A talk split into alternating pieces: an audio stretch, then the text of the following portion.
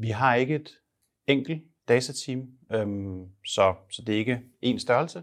Øhm, det har vi haft, det er sådan udviklet sig over tid, og så er det så blevet øh, delt op i flere specialiserede øh, afdelinger. Øhm, så vi har, jeg tror, vi er nummer 20 alt i alt, øhm, 23-25 personer, der arbejder med, med, med forskellige dele af data. Så vi har øhm, data engineers, som arbejder med, med værktøjer og infrastrukturen til at, at arbejde med at behandle dataen og få dataen ind. Og de ejer ligesom, at det rå data, det lander i vores, øh, i vores data warehouse, hvor vi så kan arbejde med det.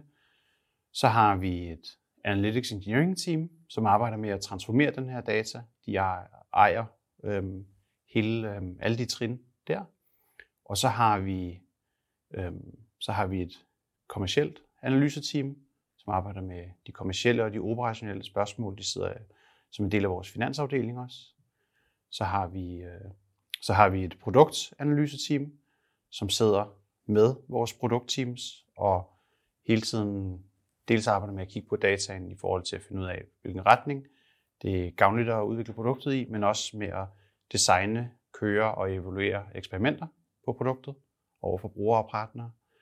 Og øhm, slutligt så har vi også øh, machine learning engineers, eller data scientists, som arbejder med at udvikle algoritmer, som kan forbedre brugeroplevelsen i, øh, i vores produkt.